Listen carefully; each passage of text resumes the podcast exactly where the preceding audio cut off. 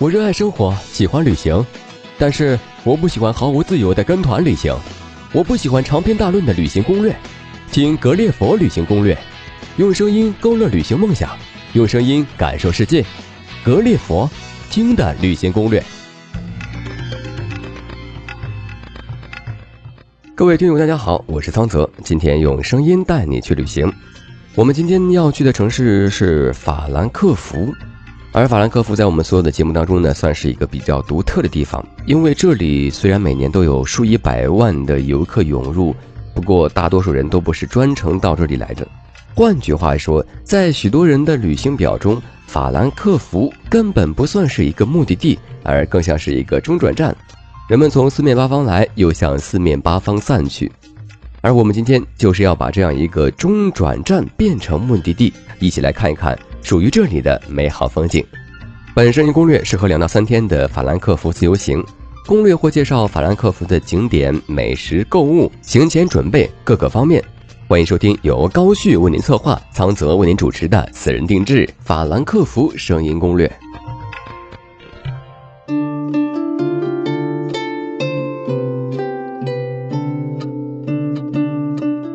法兰克福是一个商业和文化相互交融的动感之都，传统和现代、商业和文化、动感和宁静和谐共融，汇聚成这个城市动人的气质。美英河两岸星罗密布的博物馆，法兰克福大教堂神秘的哥特风格，还有举世闻名的大文豪歌德的故居，更为现代化的法兰克福增添了一份文艺气息。法兰克福气候属于温带海洋性气候。春秋潮湿，夏冬呢要比其他城市要温暖。五月到十月是前往法兰克福旅游的最佳时间。不过法兰克福的温差大，天气变化无常，特别是冬季的晚上，气温还是比较低的，要多备上几件衣服。另外，法兰克福的降水也比较多，出门记得常备雨伞。每年数以百万的游客只是在法兰克福转机或者进行短暂的购物之行。其实静下心来。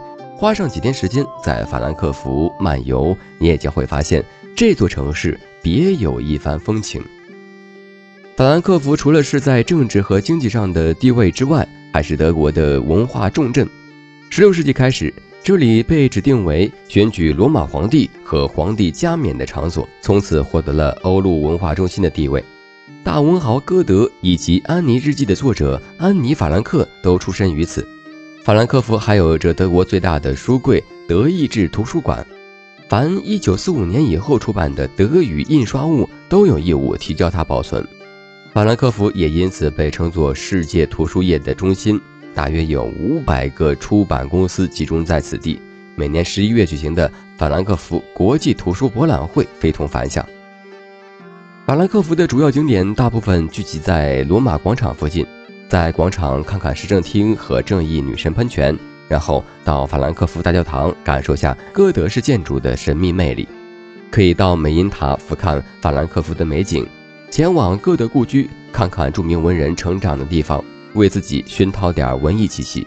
除此之外，富有浓郁文化气息的博物馆区也值得一看。罗马广场是欧洲中世纪时期修建的。是法兰克福现代化市容中唯一仍然保留着中古街道面貌的广场，位于法兰克福老城的中心。美因河铁桥以北，乘地铁四号线或者五号线，在 Dom Roma 站下就可以到达这里。罗马广场西侧是著名的市政厅，而东面两百米外是同样著名的法兰克福大教堂。整个罗马广场被称作是美因河畔的曼哈顿。你可以选择在清晨进入广场，宁静的等待天慢慢的亮起来，感受罗马广场不同于往日的宁静；或者是选择日落时分来这里漫步。夕阳广场、教堂、铁桥，不正是一幅经典的欧洲风情照吗？广场西北角的旧城市政厅是由三座15世纪的人字形建筑构成的，这三幢精美的连体哥特式楼房。最有特色的是阶梯状的人字形屋顶，虽然曾遭受数百年战火的摧残，但整修后仍然保存完好，可以说是法兰克福的一个象征。楼房的二楼大厅是从前神圣罗马帝国皇帝举行加冕典礼的地方，大厅四壁悬挂着从查理曼大帝到弗朗兹二世共五十二个皇帝的画像。不过现在这里已经变成了接待大厅了，成为德国国家足球队凯旋归来和球迷们狂欢的地方。广场东面的法兰克福大教堂跟市政厅一样是哥特式风格，不同于一般哥特式教堂的灰黑肃穆，法兰克福大教堂的墙体呈砖红色，建筑线条简洁流畅。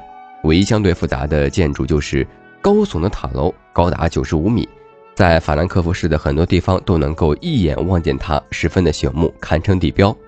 塔楼内呢有三百二十二级台阶直通塔顶。如果想要登塔俯瞰法兰克福全市的风光，需要另外支付三欧元。需要注意的是，塔内空间很狭窄，攀登的时候一定要注意安全。从十四世纪它成为选举日耳曼国王的地点开始，共有十位神圣罗马帝国的皇帝在此举行加冕典礼。因此呢，又有“皇帝大教堂”之称。法兰克福大教堂曾一度毁于火灾，现在呈现在人们眼前的是一八七七年重新修葺后的样貌。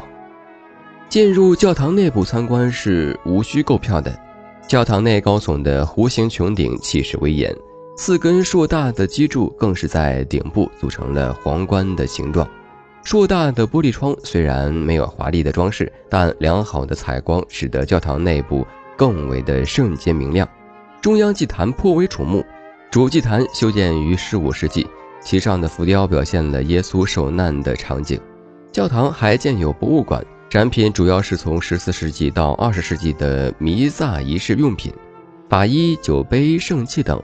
不过要进入这里参观是需要门票的，另需支付两欧元。罗马广场南面流淌着法兰克福的母亲河美因河。美因河是莱茵河的支流，河水波光粼粼，映衬着河两岸的茵茵绿色和座座长桥。其中最有名的铁桥上有很多的同心锁，就像我们国内某些景区的同心锁。看来世界各国对爱情、对美好生活的祝愿都是相似的。不过这里的锁看起来更加的精致，颜色更鲜艳一些。美因河畔呢是宽阔的步行和骑行道路。很多人在这里散步，带着孩子玩耍。草坪上三三两两的聚集着年轻人，就像我们想象中的幸福生活一样悠闲、自由、美好。美因河两岸风光无限，不论早晨、白天或者晚上，都能看见天鹅、大雁、野鸭、鸳鸯在河里自由自在游玩。带一点面包和苹果，他们就会过来亲近你。尤其对于喜欢摄影的游客来说。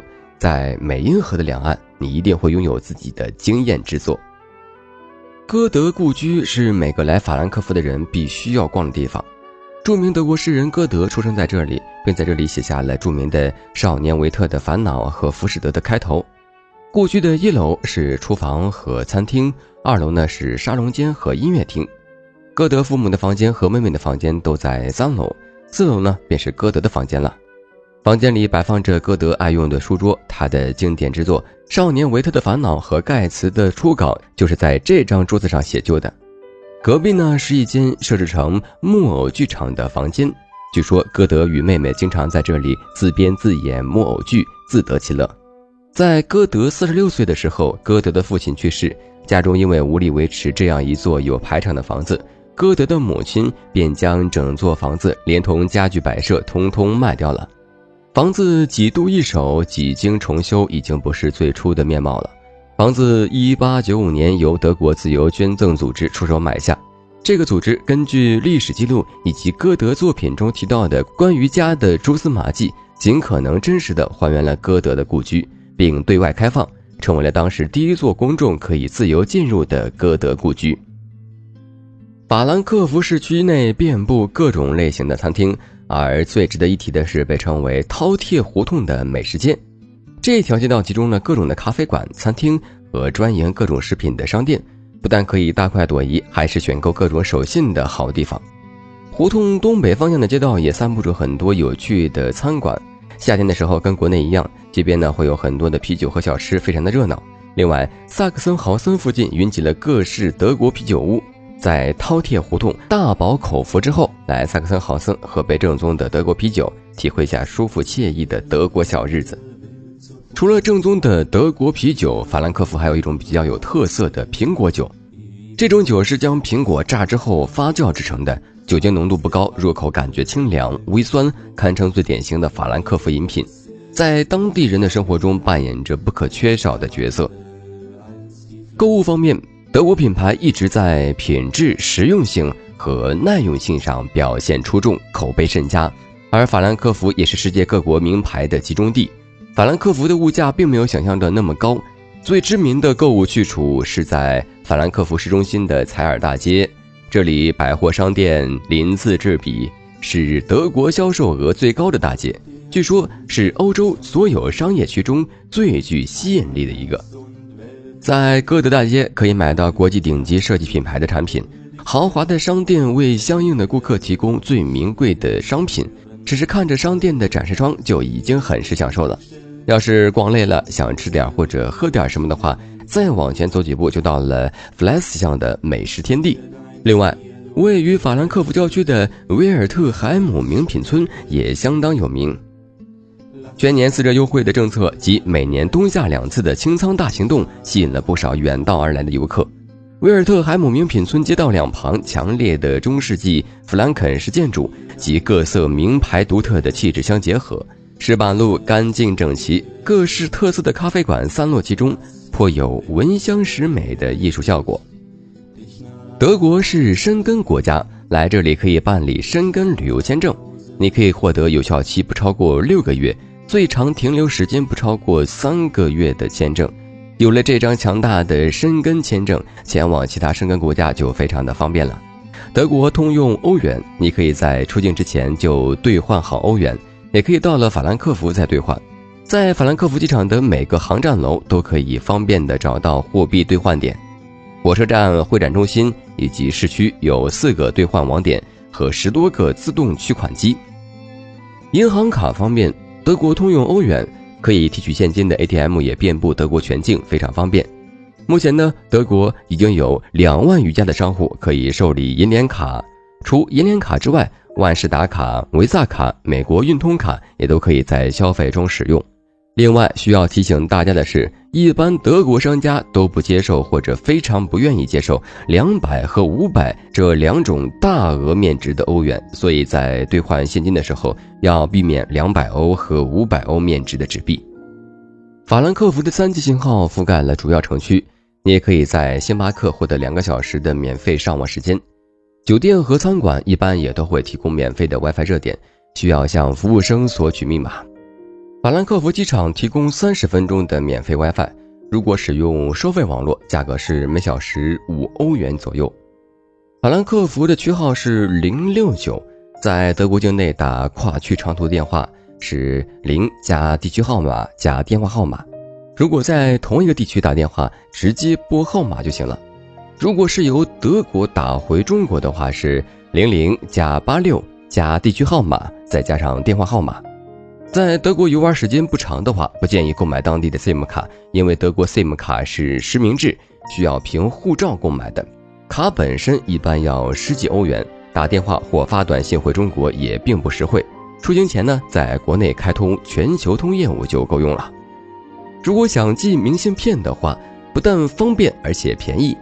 德国寄明信片资费相较于其他欧洲国家便宜许多，寄往德国境内是五十五欧分，寄往海外其他国家是七十五欧分。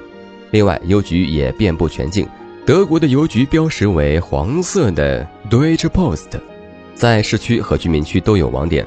邮票的话，因为在书店或者旅游景点很难买到，购买一次性在邮局或者自动售票机上多买一些。法兰克福堪称中转站。交通自然超级的方便。法兰克福国际机场位于美因河畔，它是德国最大的机场，按客流量在欧洲排行第三，也是全球各国际航班重要的集散中心。法兰克福机场有 T 一和二两座航站楼，航站楼之间有走廊连接，并设有运转旅客的巴士。法兰克福机场 T 一航站楼由 A、B、C 和 Z 区组成。，T 二航站楼则由 D 区和 E 区组成。位于法兰克福机场的长途铁路车站 L Rail 位于一号航站楼旁，可以将旅客送达德国境内，包括波恩、杜塞道夫、汉堡、汉诺威、慕尼克、纽伦堡、斯图加特等各个主要城市。从机场到市中心最方便的办法当然是就近机场大巴了。发车点位于一号航站楼出发层以及二号航站楼 Level 二。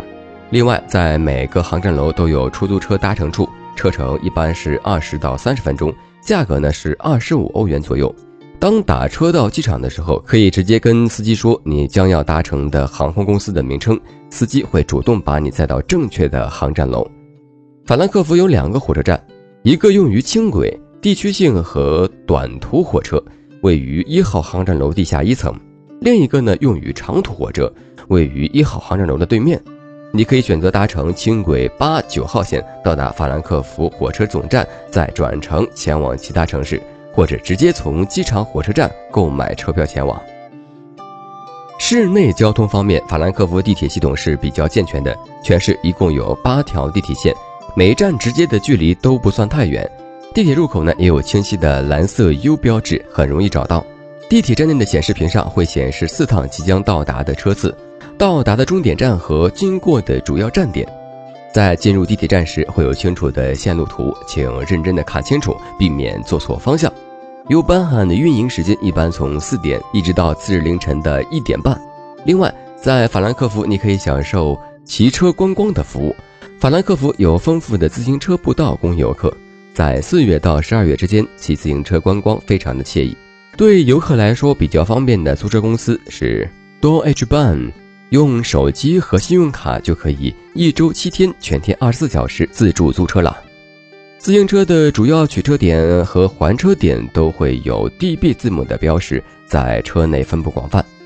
法兰克福是个商业之都，在这里不缺少高档豪华的现代化酒店，不过也有着不少富有生活气息和浓郁文化积淀的古典建筑改成的旅馆。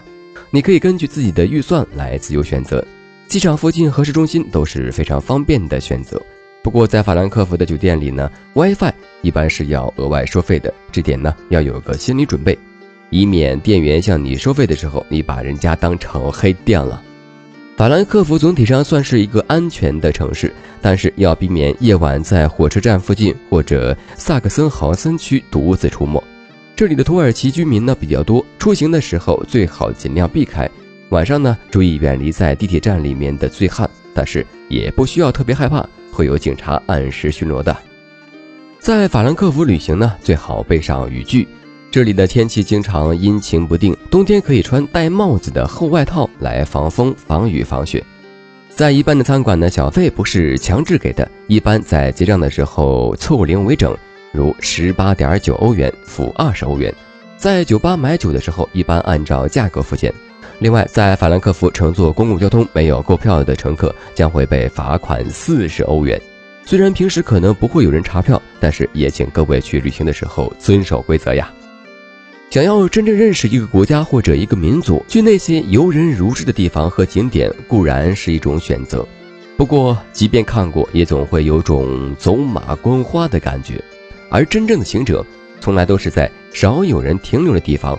和不被人注目的细节之处开拓道路的，法兰克福是一个可以深入感知德国、体会德意志民族的好地方。只不过，太多的人从这里路过，也有太多的人忽略了这个城市的美好。好了，这期节目就到这里了。主播苍泽，感谢大家收听。借此机会也为栏目做做广告。如果您是旅行达人，喜欢分享，欢迎您拿起您的笔，给我们描绘一段您旅途中的有趣事情、感悟或一段难忘的经历都可以。稿件一经采用，您不仅可以获得稿酬，我们还会在声音攻略中为您署名，让格列佛听友分享您的旅行体验，成为格列佛的大名人呐！当然了，如果您还喜欢播音，那您就是我们要找的那个人了。欢迎通过微信给我们留言，我们的编导会及时与您联系。旅行的路上听格列佛，格列佛听的旅行攻略。您对我们有哪些期待建议？还想收听哪里的攻略？欢迎通过微信与我们互动。最后，在耳边的这首《s a n i g a f f n 音乐声中，各位听友再见了。